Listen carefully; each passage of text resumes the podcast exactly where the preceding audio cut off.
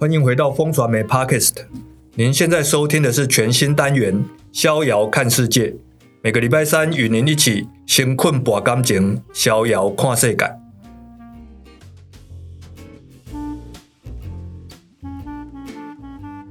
各位听众朋友，大家好，今天是二零二三年九月六号，我是黄崇松，我是李中谦，我们要一起谈谈几则国内外的资讯。首先是总统大选民调满天飞，赖清德真的能躺着选吗？民调的热闹跟门道到底怎么看？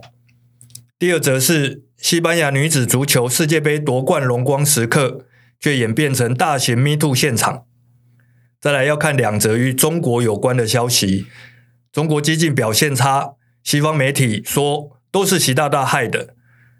最后是华为敏感时机推五 G 手机，中国从美国布下的科技结界突围了吗？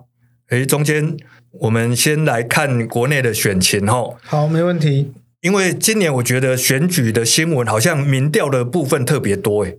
哦，今年是选举年，没错，我每天都可以看到许多民调，特别是我现在发觉有一个民调叫美丽岛。电子报的民调，他们几乎每天都有公布新的内容。嗯，那我看了一下，因为其实他们是一个新的，呃，不能说新的，一个蛮特别的民调，叫做追踪民调，那又叫滚动式民调，就所谓的 tracking poll 哦。是。那做法，它是在一段比较长的时间里面，每天进行民调，然后集结几天的样本来做统计分析。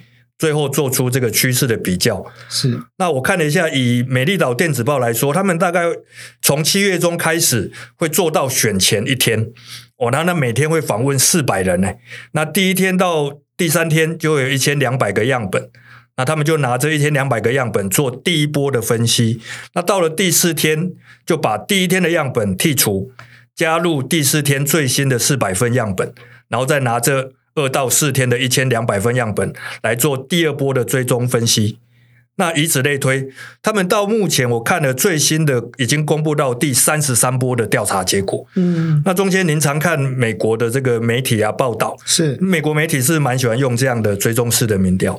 因为我在风传媒的工作是处理国际新闻啊，所以我平常在看的其实不是国内民调。嗯哼，那以美国来讲啊。美国总统大选，我们最常看的几个网站，包括民调网站，包括 Five Thirty Eight。五百三十八，好，Real Clear Politics，好，真实清晰政治。那这些网站都是会每天每天追踪拜登啊、川普这些候选人的这个民调。那比较特别的就是，我们看到的都是曲线图，嗯哼，哦，都会看到长时间的民调的改变。我们比较少，我在看这些网站的时候，当然它也有每天的民调结果，但它呈现出来其实是用折线图来呈现，嗯、都是长时间的一个民调结果。所以都是这样子的追踪式民调比较多嘛？对，这个跟台湾就。蛮不不一样。其实我大概是在两千年总统大选的时候进入这一行，就做民调。这二十几年，我其实也参与不少的选举民调案。不过，这种追踪式的民调，我参与的机会不多，而且规模也没那么大，持续时间也大概只有一到三个月。那为什么？因为这种调查的成本非常非常的高，所以通常它都是政党啦、候选人阵营作为内部的参考用。那这资讯他们都会保密。那这次美丽岛电子报的追踪调查，他们预计要持续半年哦。而且他们都会公布完整的资料，所以应该花了不少钱，可以说是台湾的第一次这个创举。这种追踪式的民调哦，就我所知，他们都会因为长期都是同一家机构的访员来执行，那问卷的主要题目大概都会会一样，这个就比较容易掌握访问过程，那稳定性会比较高，所以可以从历次的结果来比较。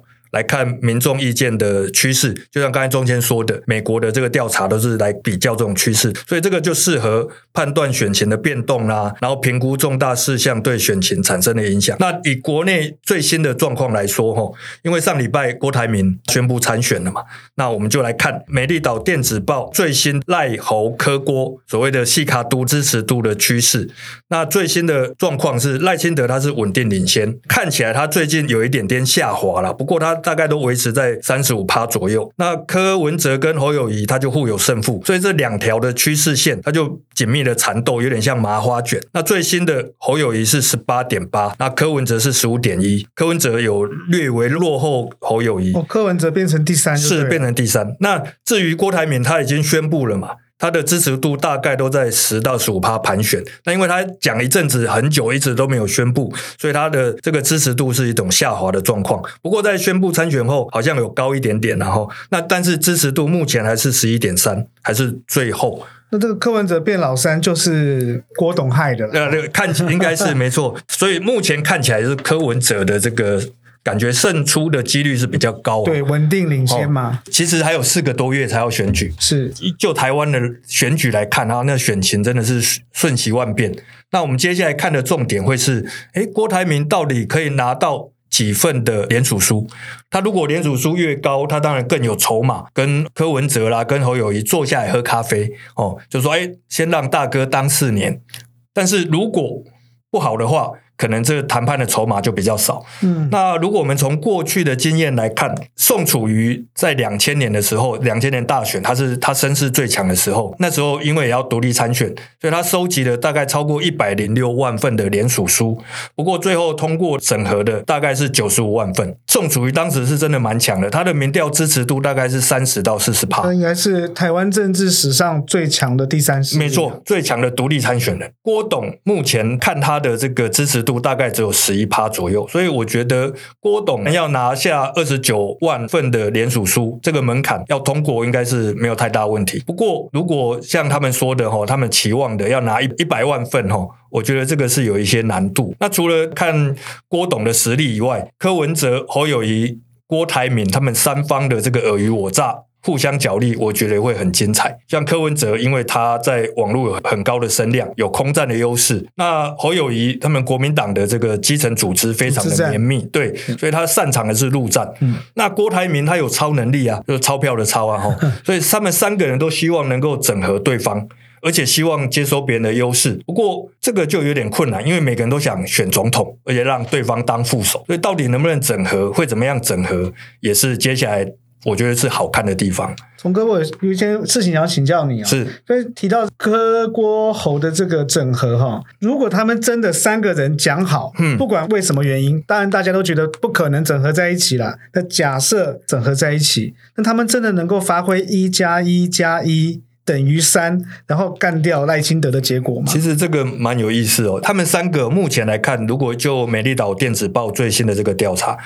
侯、柯、郭，他们三个的支持率加起来大概是四十五趴，赖清德只有三十五趴嘛。对，所以他们三个谈好就干掉赖清德。对，如果用加法可以解决，那应该是非绿联盟会胜出。对，但是好玩就在这边，支持者他不见得因为你候选人谈完整合他就。愿意配合啊，像以美丽岛电子报的民调来看哦，他们还问了一个有趣的问题，问说：哎，你支持谁？他们还问了一个你绝对不会支持谁？哦，你最不喜欢看到谁当选？等于加支持者加不起来就对。对，但是有一个有意思的我们来，他这个调查内容就蛮有意思，然后结果更有意思，柯文哲的支持者有一成八。表示绝对不会投给侯友谊，所以柯文哲跟侯友谊结盟之后，柯文哲就一层八，一成八就掉下来，跑掉。然后还有另外还有一层八，他绝对不会投郭台铭，又跑掉一层八。但郭台铭的支持者就更过分哦，他有超过三成绝对不会投给侯友谊，那有一成七不会投给柯文哲。嗯、所以、嗯、从这样简单来看，就算最后最后整合出一一组人选。也不见得所有的支持者都会买单来配合，哦，那当然会有落差。是，就目前态势来看呢，哦，在非律三方整合之前，我觉得赖清德只要避免失言啊，犯一些大错，然后没有重大的绯闻弊案等等。他就还蛮轻松写意的哈，所谓卡关刷跨杀价小猪小摊，那他压力应该没有太大。不过这是在他不思考民进党立委席次的状况。我觉得赖清德如果想到民进党立委席次的状况，他可能应该晚上会睡不太着。要当一个弱势总统了。对，那我想他的压力是在立委席次这个地方。是，是除了美丽岛电子报以外，其实还有国内很多媒体啊机构会公布民调结果，像尤云龙教授。台台湾民意基金会，他们每个月都会定期公布。这一次他八月公布的，就被侯友谊的竞选办公室说：“啊，你这个调查报告是引导式的问卷，所以让侯友谊的支持度垫底。”只有十三点六趴。哇，那不是跟郭董的十趴差不多？对啊，感觉是不太妙哦。对，那以往我们机构会做选举民调嘛，那也蛮常政治人物就会回答说啊，这个不准啊，这个只能参考用哦。那这次比较有趣的是，他们直接说这个问卷有问题，比较少有的直接会这样说啊，你哪边出问题？就我从事民调工作的经验来看，其实问卷真的是蛮容易出问题的地方，嗯、容易上下其手，可以对，可以操弄。他可能不见得是刻意啦，哦，但有时候是不经意造成的。是是。那我们民调问卷的设计当然是希望问出受访者真正的意见哦，所以他在词句上要注意很多的细节哦，避免一些偏差。我们举个最极端例子，我们问说：诶，俗话说杀人就该偿命，没错。那请问您赞不赞成废除死刑？赞成。哦，对，这个可以想见嘛，这样的问提问。大概不赞成废除死刑的比例就会提高，对。哦，因为是所谓杀人就该偿命，他就提供一个参考的架构，对。哦。那另外一个极端例子，题目是这样问哦：中国国防部发言人说台独就意味战争，请问您支不支持台湾独立？支持。哦，对，这个例子就更复杂喽，是。因为本来赞成台湾独立的受访者，他可能听到战争，是。他就哎，安内干后，他就退缩回答，他可能就不、嗯、不赞成，对，但相反的。也有受访者，他可能本来没有那么支持台独，是，但听到诶中国国防部发言人这样说，就引起他的情绪嘛。台湾狼苏狼苏丁，是我怎么可以退退缩？你不讲，我还不那么那个。对，所以我就你讲了以后转向回答支持台独。是，但这偏差的题目其实无法得到真正意见。那上面这个就是引导式的题目，等于是先给你一段讯息，是或前面在问题的前面先给你一个问题，对，让你想到某种情境，有某种情绪之后，再去答下一题。没错，那这。是题目的部分，那其实就您刚才说的，因为不同的题目顺序也会有影响，嗯、所以假设你前面问了一堆对这个某个候选人有利的题目，嗯，这个候选人他拿到的支持度其实就容易高。嗯嗯，聪哥，你刚才讲了这么多啊，那刚才你讲到尤一龙做的这个民调被侯友宜阵营质疑有问题吗？嗯、这样讲起来，你觉得尤银龙的民调这一次到底是有问题还是没问题？嘿嘿您问到一个内行的题目，我觉得他的学有专精哦，呃，在民调部分也琢磨很久。不过无爱无私，但无更爱真理哦。其实我真的认真看了一下这个他们基金会网站上的民调报告。那我看了他们问卷，其实大概分三个部分。是他们先问了时事的题目，然后再问了这个候选人能力评价的题组，嗯，最后才问这个。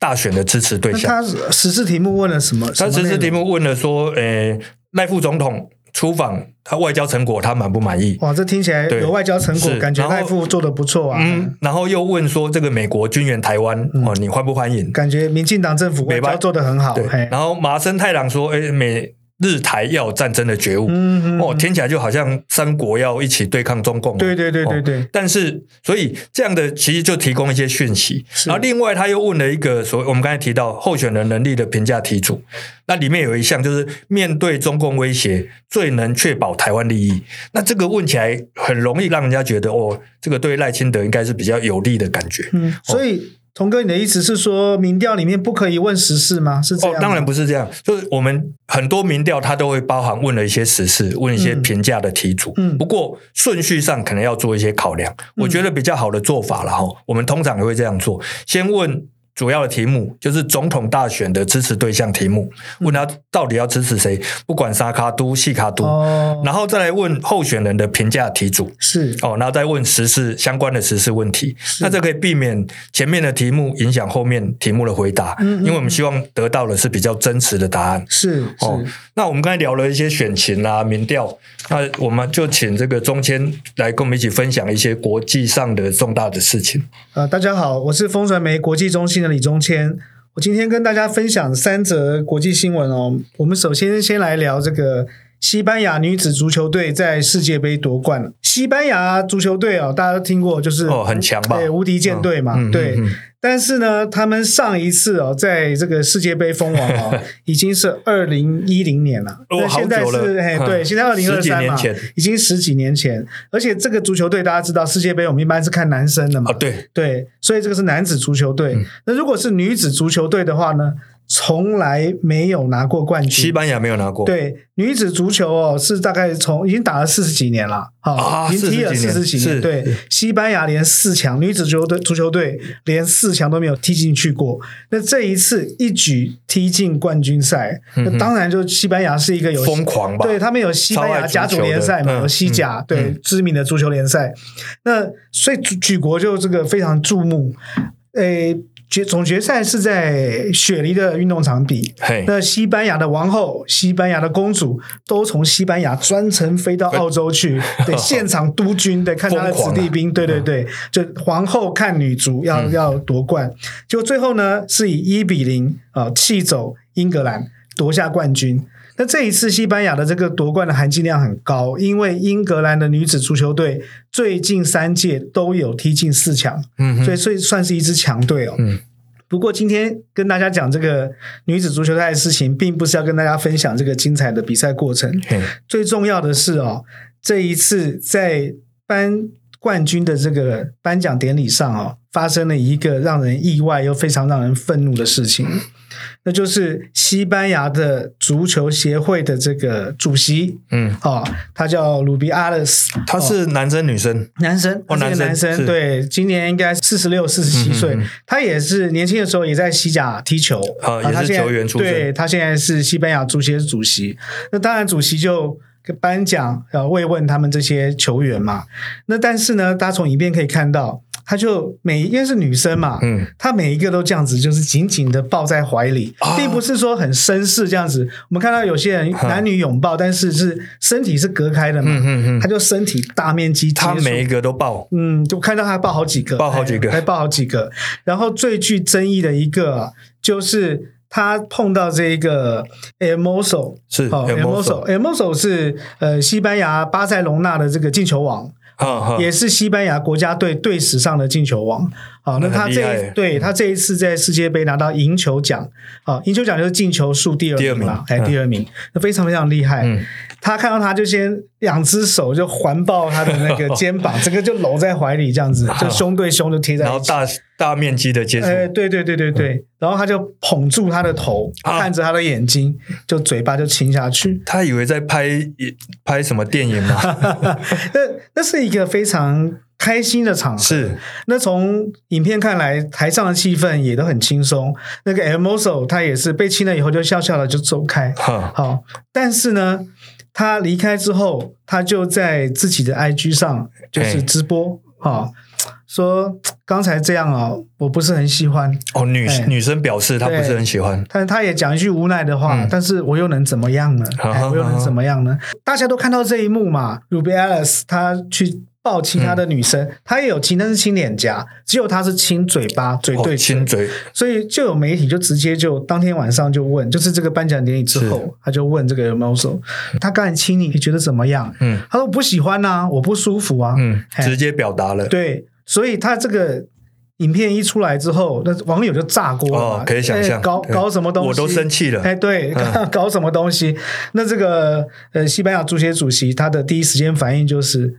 白痴哦，他就是这个反应。哦，真的，哎，他完全不觉得他做的事情是错的，是。他觉得这是一个很开心的时候啊，嗯，啊我就表达，就是我这我也很冲动嘛，就是在一个冲动欢欢喜的场合之下，一个冲动之举，哎，结果这个事情呢，就慢慢就发酵了，因为。嗯不只是网友不高兴，包括西班牙政府的部长、西班牙的女子足球队、呃男子足球球员，还甚至包括西班牙的首相、呃总理桑切斯，他们都觉得西班牙足协主席在众目睽睽没有得到对方同意之下去亲对方是一个不对的行为，真的是犯众怒。对，他们要求他道歉。嗯，第二天他就出来讲话，啊，我为这个感觉不好的人哦，这个我道个歉。哎，但是蛮敷衍的哦。对。但是这个是很正常的事情啊！你们怎么可以用这种事情要求我辞职？因为当时已经有有人要他下台了。这个事情越闹越大，包括整个西班牙女性都上街抗议。好，他们拿着一个牌子，好，上面就是用西班牙文写，就结束了，就是不能再有这种事情的意思了。所以有最后他有被惩罚吗？哎，他二十五号再出来讲一次，八月二十五号，说我不会辞职。你们这些都是冒牌的女性女权主义者，你们只是想让我去死而已。那足协有动他吧？哎，足协也受不了了，哎，足协就停职调查。所以他现在是。头衔上是还是主席，但是他是被停止的。那会有法律责任吗？这样看起来，西班牙的检察官已经开始调查相关的案件了。哦、那这个西班牙媒体的说法是说，西班牙检察官是以这个性犯罪去办这件事情。对，嗯、所以他看起来是有这个法律责任。希望。这个最后的结果能够大快人心。对，没错。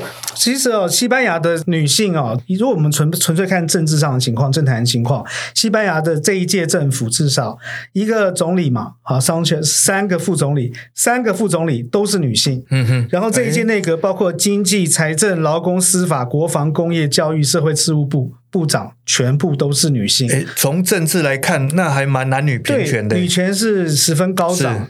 但是我们又回头回过头来看哦，诶，女权高涨的国家怎么会发生这种不尊重女性的事情？对，其实在这个鲁比亚勒斯，他第一时间反应也说，我有问他，哎、嗯，我有问他说，我有问那个哎，女足球员，对对对对对，Hermoso 说我我亲你一下好不好？嗯，然后他说他好啊。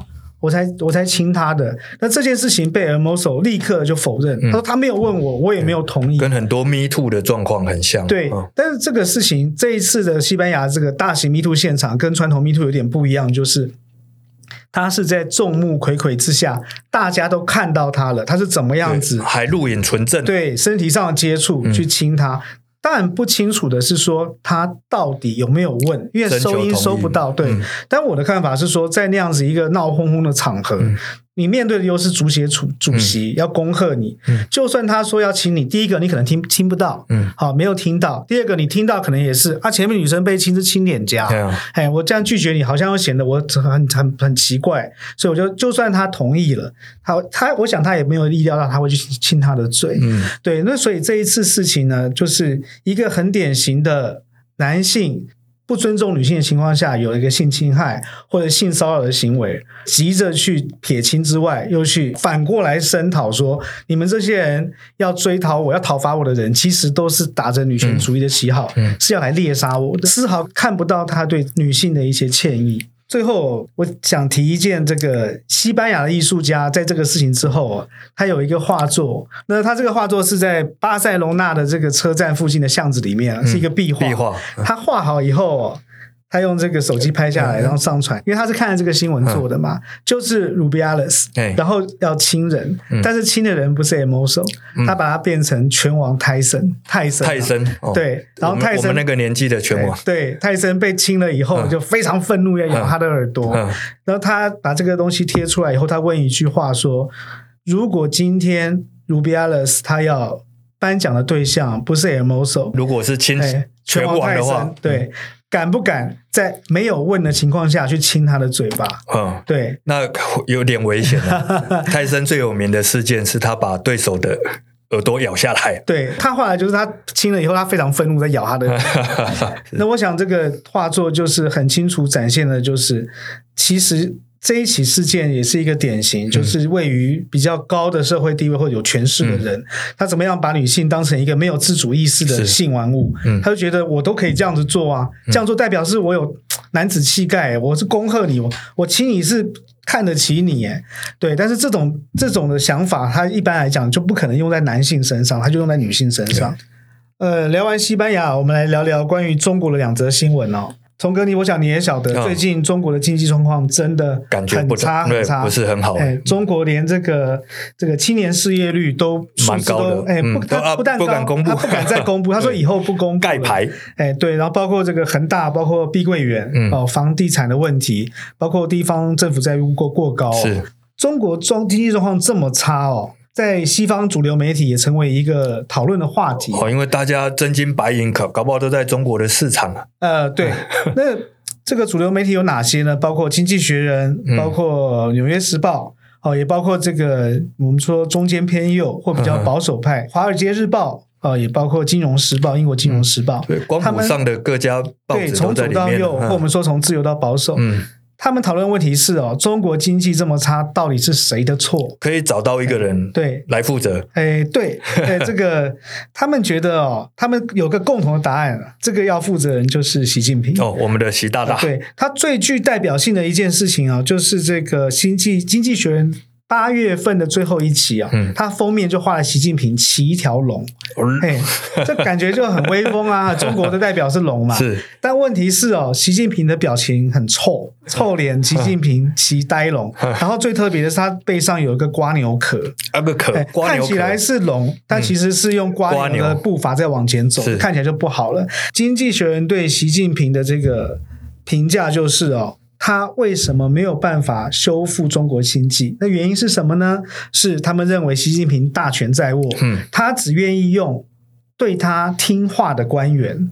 好，所以在这个情况下，中国以往的政府里面可能有一些财经专业的干才就不见了，嗯、加上习近平保守的意识形态，嗯、他不愿意呃采用更大规模的刺激经济方案，好、啊，比方说发现金啊，刺激消费，他都不愿意用。这西方用的嘛，他不要。嗯、对，我们也可以回想我们这个台湾经济不好的时候发这个。呃，三倍券，对，三倍券，消费券，嗯、希望这个刺激老百姓，就想不要拿到钱存起来，拿、嗯、去花掉，你不花掉，过一段时间就不能用了。对，习近平的看法是，他自己在党内的公开演讲是这么说的：说这一种哦，西方的消费主义只会养养出一堆懒惰的人，养懒汉呐，所以他不想用。对。包括《纽约时报》、包括《金融时报》也是认为哦，还有《华尔街日报》也都认为，习近平保守的意识形态，因为他整个集权在他手上嘛，嗯、所以他这个东西一旦收紧，然后明明有牌可以打，他却不打，就造成经中国经济没有办法啊及及时的这个止血，嗯啊，甚至重新回到这个六趴、七趴、八趴的经济成长率。那会有一个问题，就是说。呃，西西方媒体对习近平的这个批评是正确的吗？我认为是。为什么呢？因为我们知道习近平现在做第三任了嘛，这个东西是包括中中国共产党的这个政治习惯，包括中国的宪法啊，都是不合常规或不合宪的。但他修宪也把习惯改过来了。那除此之外，原来中国的这个中央政治局啊，本来有九个常委嘛，他把它变成七个，变成七个之后呢，他又变成其实只有他一个人了。其他人都是他听他的话，我们叫做从九龙治水变成定为一尊了。好，更重要的是，在这个国务院之上，他成立了一大堆小组，他自己做小组长。小组长听起来好像很小，嗯，对。但是包括军事，包括党的改革、政府改革，包括外交，包括财经，好，他是小组长。他做了一堆小组长，对，副组长是谁呢？嗯、呃，这个国务院总理，对，之前是李克强，嗯、现在少一个字叫李强，嗯、所以变成他把国务院架架空，嘿，架空了。小组长当道，对。那既然他这个是财经委员会的这个小组长，或者说这个主任委员，嗯、当然他要负这个最最最重要的责任。嗯、那。但我们也许会有听众批评说：“你这都是西方美帝的宣传了，你们看着西方美帝的宣传去骂习大大，对啊，这样子好像不太公允嘛。”中国内部看法搞不好不见得是这样。对，我们可以回过头来去看一下这个中国的这个官媒，嗯，哦，《环球时报》它的一个社评哦，它是怎么样评论他们自己的中国经济的？这个社评的名称叫做。中国的发展将击碎一切唱衰的杂音。但这个内文是说，当前中国经济运作哦，确实面临新的困难挑战。但我们的制造业、服务业以及金融系统都处在历史上的高水准，赞啊！哎，这么厉害！哎，只要中国人生活没有达到尽善尽美，我们就永远有向上的空间跟潜力。嗯，中国经济就会生生不息。哎，对恶意的唱衰之音根本无需体会，真的很有中国特色。哎，对，那呃，我的看法是啊，如果中国政府继续用这种态度，这种大。这个大本营战报的这种态度，嗯嗯嗯、就报喜不报忧啦。嗯、去面对目前面临的困境的话，那我想中国经济要爬出低谷，恐恐怕还要一段很长的一段时间。看来是这样，但但是有好的消息吗？还真的有，有好消息。最近华为，聪哥有听说吗？华为的新手机是八月二十二十九号，嗯，他突然在网络上宣布开卖，叫做 Mate 六十 Pro。哦，是旗舰机哦，是他们的旗舰机。哎，崇哥内行，因为四年前 他们旗舰机是 Mate 四十，四十，现在是六十。其实他们有这个消息出来的时候，我还特地赶快上了中国的华为，嗯，去看一下这是不是五 G 手机。哦，这个这个他们开卖那一天，六十的这个官网也上线了。嗯，嘿，它上面写几 G，你知道吗？几哥？他写四 G，他写四 G。嘿，所以我就没做这个新闻。了解，但是实测是是五 G 吗？对，我当初就想说、嗯、啊，你做了半天还是做一次四 G，这不是新闻呐。结果当天大概两三个小时之后，我就发现我搞错了，因为当天傍晚就有很多中国的科技博主就。到这个深圳的这个总部现场去买嘛，买到以后就马上开箱拆机，然后还有验它的速度，它的网速是将近五百个 Mbps。嗯哼，那这个网速呢？哎，iPhone 十四大概就是这个网速哦，跟 iPhone 十四对对对对对，嗯，所以它就是很显然，它标明是写在官网上写四 G 手机，它其实是一只五 G 手机，但。美国不是科技战把他们封锁了吗？哎，对，这个怎么做到的？这，这就是今天要聊这次新闻的主要原因。嗯、那大家也都知道，呃，美国从上一届总统、嗯、就川普在二零一八年开始对中国打贸易战对，然后二零一九年五月把华为列入实体清单，意思就是我们。美国的所有企业要跟华为做生意，可不可以？哎，可也可以讲可以，哎、嗯，但是有条件，哎，要美国商务部同意，同意才可以，不同意就不可以，啊、嗯，就静下来了。嗯、这也就是为什么华为要在八月二十九号，在没有先有一个产品发表会的前前提之下，就突然开卖这个手机，因为八月二十九号的时候，有一个美国人。他正在北京，嗯，那个美国人就是美国的商务部长雷蒙多。哦，他们有过节吗？哎，这个因为就是美国政府打这个贸易战、科技战嘛，嗯、那管控美国企业跟华为生意的就是商务部，哦、他等于是卖给商务部长看。说你们不让我，你们不卖这个五 G 晶片给我，也不卖十纳米以下的这个先进的呃制成的这个晶片给我，但是我就是还是可以做得出来五 G 手机，而且根据这个一些 YouTuber，包括一些中国的科技博主开箱拆机的结果，他们认为还有这个跑跑分软体 Benchmark 软体，他们认认为这一颗 Mate 六十 Pro 的这个晶片哦，它是五纳米。或者是七纳米制成，等于就是对十纳米以下。那怎么做到的呢？所以大家也在问这个问题。嗯、当初当然是大家不知道嘛，只知道六十 Pro 开卖。那大家拿回来拆之后，发现它又有五 G，又十纳米以下，还是什么五纳米、七纳米，大家就猜。那其实有三个说法。嗯，一个就是呃，这也是最早的说法。路透大概在今年七七月的时候，有一些媒体他们就说。这个华为九月要开卖五 G 的这个旗舰机，对，那我怎么有五 G 旗舰机可以卖？当时的内部说法是说，美国偷偷的放松管控，啊，这是最早的一个说法，第一个说法。对，但是这个说法是最不可能的，嗯、因为现在美国尤其是国会反中哦，围堵中国的非常厉害，要选举了。对，那如果拜登或者拜登手下的官胆敢就是偷偷放行、嗯、卖这些东西，他就。拜登就不用说，所以这不可能，不太可能嘛。那第二个第跟第三个说法呢？第二个说法是说，中国用了我们说二零一九年五月列入实体清单嘛，二零一九年九月十五号之后就不可以再卖这些东西给中国了。嗯、所以在那之前，在那之前呢，他大量进单。因为他是跟 清华台积电代工嘛，跟台积电大量的买，那还没有 还没有啊，还没有进，赶快卖我，赶快卖我，他囤积了非常多，然后到现在拿出来用，所以就是旧货。嗯，对。但是以现在的分析，就看起来它的晶片架构并不是旧的晶片架构，而且没有必要摆了四年才用才用。而且如果最重要一点是，如果是囤积的话，代表它的量是有限的，因为它做不出来了，就所以无法量产。对，所以它。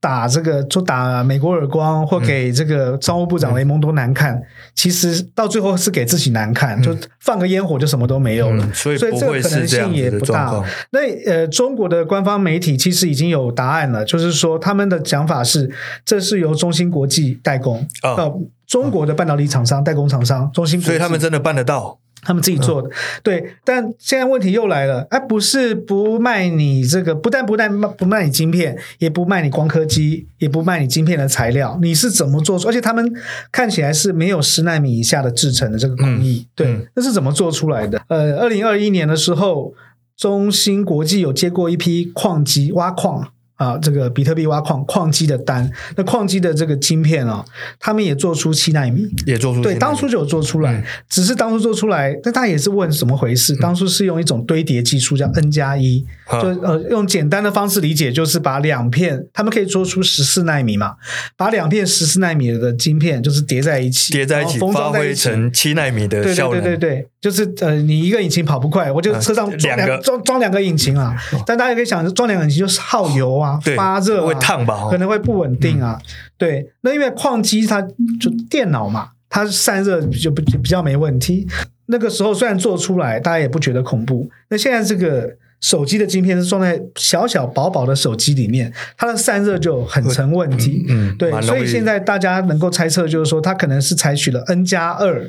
再进一步的这个堆叠技术，然后做出这个有七纳米或五纳米效能的这个晶片，所以他们找到方法。对，不过这一切的现在大家其实每天新闻大家都在更新，都在猜。